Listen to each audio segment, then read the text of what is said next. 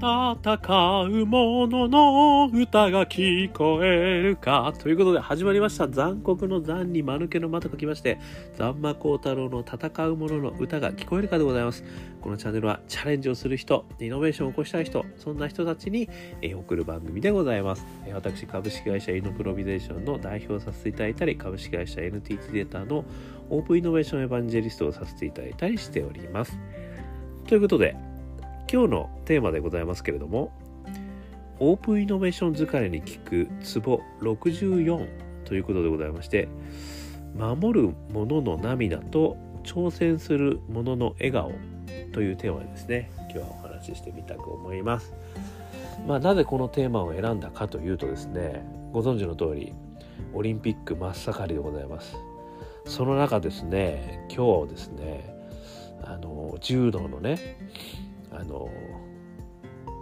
何でしたっけ？名前忘れちゃいました。あの方がね 優勝したわけですよ。もう絶対に負けないと、ね、74キロ級。ちょっと名前は後で皆さんあのググってください。ね。この柔道の74キロ級。もう絶対に負けないと。いう中でで見事に優勝したと。いうことだったんですけども。彼がですねその絶対負けないと。でこう見てる中でもねそういう意味では全然あのもう緊張もしてないような感じで見えるわけですよね。ただですね最後のインタビューの中ではものすごい怖かったと、ね、前回のオリンピックから5年間もうあのきついね辛いの一言だったと。そして今日もねあの我々から見たら全然平常に見えましたけどもう全然怖かったということを言ってたんですよね。でそれを聞いた時にですねあのやっぱりまだこう外から見てもねわからないんだなっていうのはよく分かりましたね。で柔道っていうのはねそういう意味ではあの勝って当然というふうに言われてるものですよね。ですからアモリにある意味まあ守らなければいけないと。で必ずその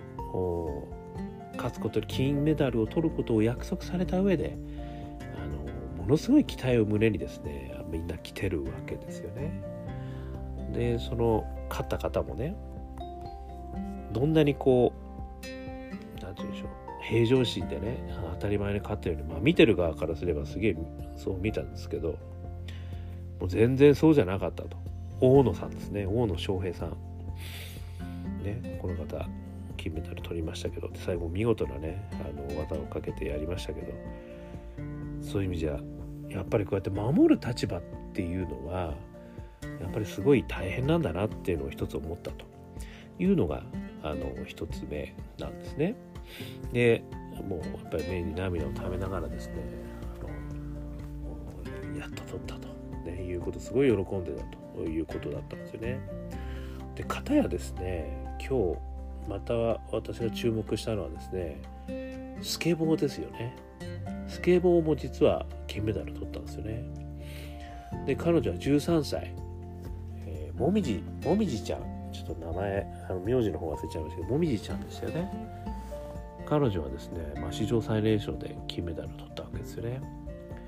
でそのめちゃくちゃ毎回毎回笑顔でやってるんですよね。スケートボードですね。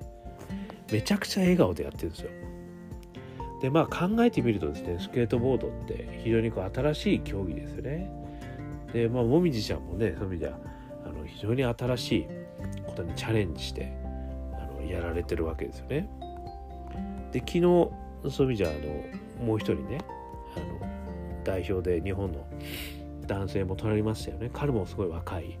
えー、方ですけど取られましたよね。もうこれもまためちゃくちゃ笑顔であの取られましたよね。であのそういう意味ではあのインタビューインタビューじゃないわ。解説の方もねやっべーみたいなね。超いいみたいななんかあのすごいあのもう現代語 満載のですね若者言葉満載のあの解説でめっちゃ面白かったんですけど、まあ、そういう意味では非常にあの新しいもの、ね、そしてイノベーティブなものなんだと思うんですよね。でそこにはあのめちゃくちゃ笑顔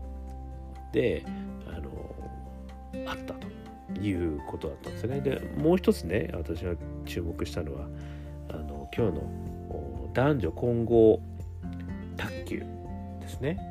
えー、これも優秀金メダル取りましたよね美誠ちゃんね美誠ちゃんと何でしたっけ？男性の方ちょっと名前忘れちゃいましたけど。名前が全然出てこないという。で彼らのやつもあの私さっきまでちょっと見てたんですけどその女性のね美誠ちゃんの方はもうね笑いながらやってるんですよね途中。めっちゃ楽しんでやってるんですよ。水谷さんだ。ね男性は水谷さん。でこれもそういう意味ですね。水谷さんも「うわー!」とかってやってるんですけども美誠ちゃん笑顔でもうピョンピョンピョンピョンと跳ねながらやってて最後もめっちゃ笑顔だったっていうね。こういう感じだったんですよね。でこの卓球も、まあ、初めてね卓球界において金メダル取ったという意味で言うとですねこれもやっぱりチャレンジ分野なんですよね。でかつさらに言うならば男女混合っていうのも今回新しいものなんですよね。なので新規で非常にチャレンジャブルな分野に対して挑戦をしてでその中ではめっちゃチャレンジしてること自体が笑顔の中でそこで勝ってイエーイっていう感じになったってことなんですよね。なのでこのスケートボードのねあのもみじちゃんとそれからみまみまちゃんと水谷さんがやっている、まあ、この男女混合卓球でこの結果も金メダルだったんですけどもうこちらからはですねほとんど悲壮感はないんですよね。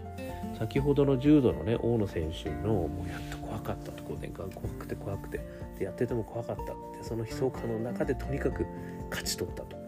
言ったあの、まあ、涙のね金メダルとは全然違うようにあの見えたわけですよね。これやっぱり私すごい面白いなと思ったんですよね。で両方ともねあのそういう意味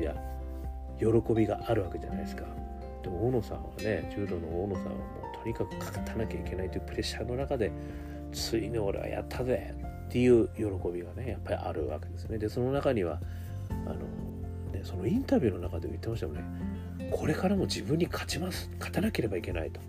明日も勝ち続けますみたいなこと言ってましたからねだからそれほど厳しいプレッシャーと条件下の中でねあの勝ち取った喜びっていうのはこれはものすごいあるんだと思うんですよね。で片や美誠ちゃんとね水谷さんそれからあ卓球のあ卓球じゃないスケートボードのねもみじちゃんこちらの方は非常に新しい分野でねもう楽しみながらねやりましたみたいな感じになってるわけですね。でこれもそういう意味ではね、まあ、当然プレッシャーはあったとは思いますけれどもすごいこうやること自体をねあの楽しんでやってたと。でそれでこうその先にね喜びがあったということだと思うんですよね。なので両方のパターンですねその喜びがあるということでは一緒なんですけどやっぱり全然こう守らなきゃいけないものを守った喜びそれから新しいものにチャレンジした喜びこれってやっぱり全然違うあのアプローチからの喜びなんだろうなっていうふうに思ったってことなんですよね。でこの両方の喜びって私実はビジネスの中でもですね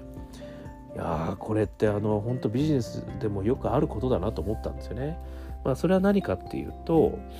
あのやっぱその守らなきゃいけないことってありますよねビジネスの世界でもね。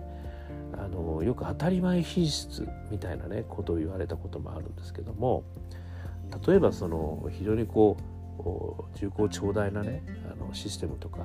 を守ってる人たちっているんですインフラを守ってる人たちとかですね、まあ、例えば水道もそうでしょう、ね、あとはネットワークのあの金融の取引をしてる人もそうでしょう。あとは電気ねこういったものを守ってる人もそうでしょうと。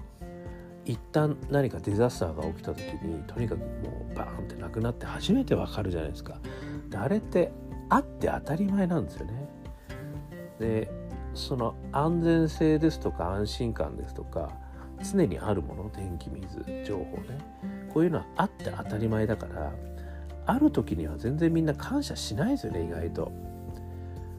まあそれに携わってる人はねその苦労はすごいよく分かってるんですけどでもこう亡くなって初めてその大切さに気づくんですよね。でその亡くなって初めてあ電柱をねあのあの倒れたのをね直してくれてる人たちがいると。でもう昼夜問わずね土石流をこう洗い流してねそこに電柱を立ててね新たに電気を流すと。いうことがいるからまた電気がつくと。でそこで普通の生活ができると。いうことを考えるとですねやっぱりその守る人たちっていうのはものすごい実はエネルギーを使っているんですよね。でそういうことっていうのは実はあんまりあの知らないということがありますよね。でもですねやっぱりそういう人たちのあの、まあ、苦労とかその日々のねあの絶え間ないまさにレールを守るとか電線を守るとかそういったことがですねあるからみんな非常にこう普通に生きてられるということなんで本当はそういう人たちもですねめちゃくちゃ金メダルなわけですよ。なかなかね光が当たらないですけどあえてね金メダルですとかってこうもらうことがね本当はあってもいいんじゃないかと私思うんですけどあの私もそういう意味じゃネットワークのねインフラそのバンキングのネットワークインフラをねのビジネスで大企業にいた時にやらせていただいたことがあったんですけどやっぱりその時もですねあのもう日本全国にそのネットワークが張り巡らされていてでちょっとでも止まったらですねそのバンキングのね取引ができなくなると。でそしたらあの本当にある意味その首くくらなきゃいけない人出るかもしれないんだからなとかって私はよく言われてたんですよね。なので全国飛び回ってですね何かあったら謝ってで対処策をね二重にも三重にもご説明してそしてそれをこうまた普通の状態に戻していくっていうこともね何回も何回も体験してたんでそのインフラを守るということが、ね、どれだけ大変かっていうことはねよく分かってるんですよね。だからそういう意味ではその当たり前であることに対してやっぱり非常にこう金メダルを本当はねあの上げてもいいほどですねみんなあの頑張ってやってるっていうことはね実はあるんだなっていうのも知っといた方がいいと。いうふうにね私まず一つは思ったんですねこれちょっと大野さんのねあの金メダルとすごくあの私ここがシナジーあるなと思って見てたんですよねでも普通の世界だと金メダルなんてくれませんよねでも我々がやっぱりそれを意識するってことはすごい大事だと思うんですよ。もうあの人たちが金メダル取ってんだと。ね、だからもう本当にありがとうっていう気持ちをね、やっぱ持ちたいなと思いますよね。で、片やですね、あのビジネスの世界でこう挑戦するものね、まあ、あのスケプロスケートボードの方とか、今後卓球に該当する人たち。それはビジネスの世界でね新規ビジネスをやる人たちがいるわけですよね。で新規ビジネスをやる人たちもですねそういう意味ではそのあんまり意外と評価されなかったりするんですよ。なぜならば売り上げが上がらなかったからとかってねいうこともあるんですよね。でもやっぱり新規の人たちはやっぱりそれを挑戦すると。いうことをですね、まあ、リスクをいとわないでやってるわけですよね。でそれに関してもですねそういう意味ではあのやっぱり失敗がねすごい多いんだけどでも成功した時にねあの、まあ、成功というのが何かっていうことがねなかなか難しいんですよね。新規の時もですね。だから、まあ、金メダル取っておめでとうみたいな感じになればいいんですけど新規の時は逆にある意味こうリリースしておめでとうとかね、まあ、もしくは POC おめでとうとかねビジネスモデルこれは面白そうだねとかっていうことがまあある意味ねその時点の新規の、まあ、金メダルみたいな感じになってるわけですよ。でそれがゆくゆくはね10年後ぐらいに本当にあの当たり前品質になって売り上げになるということになるんですけどでも新規の人たちも実はそこでね金メダルはなかなかもらえないっていうね これまた事情があるんですよね。だから実はねその新規の人たちもそういったことにチャレンジしてある意味ねそこのビジネスを立ち上げたという時点でやっぱり金メダルを上げた方がいいなっていうふうに私は思ってはいるんですけどね。なかなかそこは評価制度がついてこないと、まあ、いうことがあるんですけどもまあそういう人たちにもねやっぱりすごい苦労と喜びがあるということは認識した方がいいなっていうふうにちょっと思ってるんですよね。で今回ですねよく私その時に思うのは私新規のことずっとやってたんですけど逆にですねあの既存やってる人たちから見るとあのやっぱりこう他人の芝生は青く見えちゃうんですよね。だから新規やっててねお前は楽しくやってていいなというふうにあのぱよく言われることはあったんですよね。それはまあ親しみを込めて言われてたのかもしれませんけどね。でもなんとなくやっぱりねあのちょっと新規は楽しくやってやってていいけど俺らはもう辛いことやってんだぜ的なねあの話があってどうもねそこがこううまくシナジーがないと、ね、だからこそ分断されちゃって新規のビジネス立ち上げたけど既存の人が引き取ってくれないとかね。でそこでこうポシャっちゃうみたいなことがあるし既存の人はねそんなリスク取ってまでやってもしょうがねえんだとってこと既存だけにこうね、中心にこうとどまってしまったりですよ、えいうことがあると。いうことがねこれビジネスの世界ではねそこがこう行き来できないってことがねやっぱり結構大きな問題だと私は思ってはいるんですよね。なのでそれがね今回のやっぱりそれぞれにあの守るものの人たちも涙を流して金メダルがあるように、まあ、挑戦するもの人たちはね、まあ、笑顔でね楽しそうでやってるように見えるけどでもそこにやっぱり苦労があってでもやっぱりそれには金メダルがあるんだということをねそれぞれの立場からそれぞれの人たちをやっぱりこう分かり分かってあげる努力をするっていうんですかね。それがねやっぱりすげえ大事なんじゃねえかなと思ったんですよね。つまりやっぱりそれぞれの世界で金メダルはあるんですよ。で一つはすごい苦しんで泣いてるように見える。一つはねものすごい楽しんで喜んでるように見える。でもそこには同じちょっと違う種類の苦労があってしかもそこにはゴールとしては喜びをね、まあ、みんなに与えたいという気持ちもあるんですよね。なのでそういう意味ではですね、まあ、同じゴールに向かってるのであの一つの船に乗ってる人たちという意味ではお互いを理解することによってですね、まあ、それぞれのですねあの、まあ、金メダルっていうのを認めてあげるっていうんですかね。なかなかそういうのがねあのお互い見えないんですよね。お互い見えないしお互い不満を持ってるんですよね、まあ、受注をねバーン作ったぜとかね。そのショットショットではねあのあるんですけどそうじゃなくて本当にこう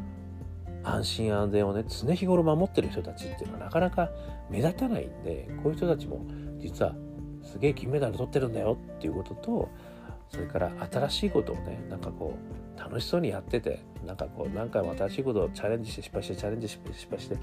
まあそんなとこに金ばっかり使いやがってみたいなねふうに思えますけどでもやっぱりそこにはね新しいものを切り開いていって新しい分野を作るという気概とリスクを取ったあの気持ちとねそしてそこには苦労があって金メダルがあるというようなあのことでやってるんだってことをねお互い理解することが大事だと思うんですよね。でやっぱりその人間得意分野がありますからね。やっぱりきっちりかっちり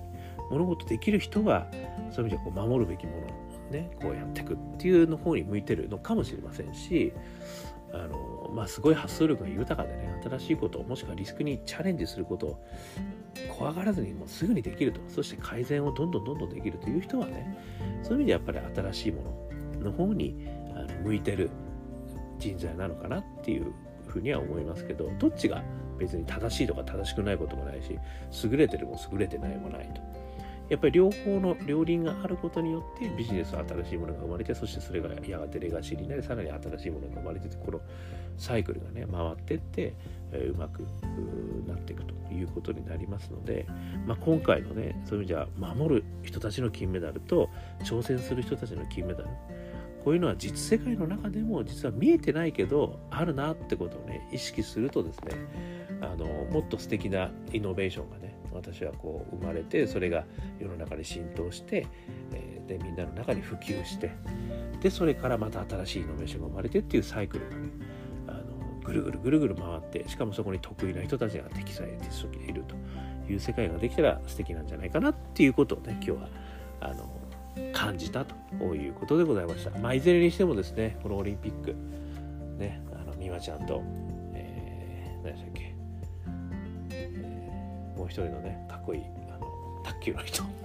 これだって、えー、名前忘れちゃいましたまたね、えー、さっき言ったじゃない。また思い出すけど。それからねあのスケートボード。それからあの柔道。ね、はい、もうことごとく名前を忘れてますけど。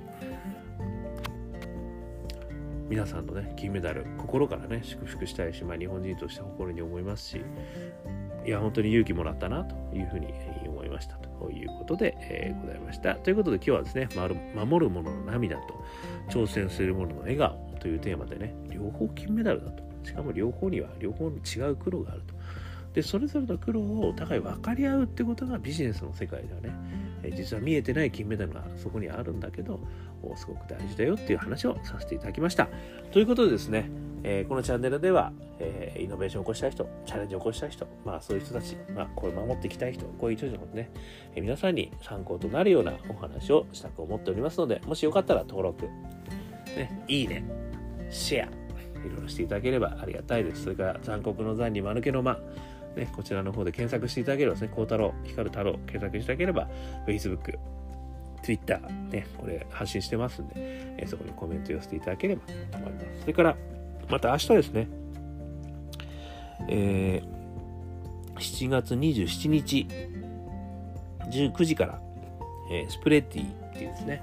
あのベンチャー企業さんのイベントに出てですね、えこれもまたあの新規ビジネスのね、あのやってきたこととか苦しんだこととかね、風に解決したらいいんだろうねみたいなこともねお話しさせていただきますので PTX 等ですね検索していただければそこからまた私とご議論できる場もあの持ちたく思いますのでぜひぜひ聞いていただければと思います。ということで今日も聞いていただきましてどうもありがとうございました。それでは皆様頑張りましょう。